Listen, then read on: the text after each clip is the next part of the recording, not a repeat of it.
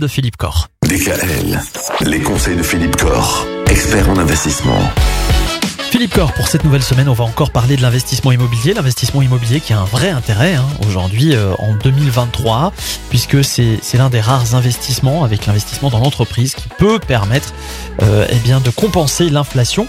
Est-ce que aujourd'hui l'investissement immobilier a une fiscalité qui finalement le dessert je voulais qu'on reparle effectivement de la fiscalité parce que euh, en parlait hier ou la semaine dernière, je crois, sur les volumes investis aujourd'hui dans les SCPI. En 2022, 10 milliards d'euros investis dans les SCPI. Ça semble être un petit peu la solution miracle pour beaucoup d'épargnants hein, qui se réfugient dans les SCPI pour avoir un rendement quand même euh, un peu intéressant mais qui ne pensent peut-être pas à la fiscalité. Et il faut se rappeler quand même que la fiscalité immobilière, elle est plutôt confiscatoire. Il faut savoir que quand vous êtes dans, vous achetez une SCPI qui va vous verser 4-5% de loyer, eh bien ces 4-5% de loyer vont être intégrés dans vos revenus imposables et vont être taxés à votre taux marginal d'imposition.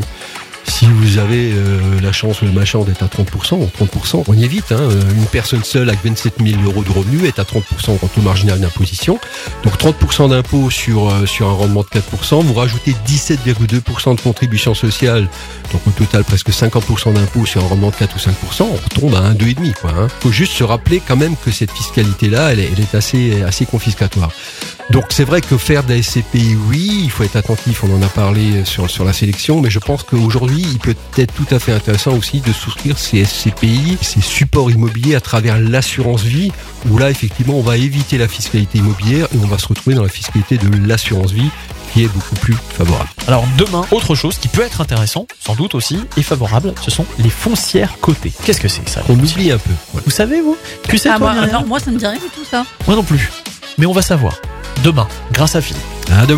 Retrouvez l'ensemble des conseils de DKL sur notre site internet et l'ensemble des plateformes de podcast.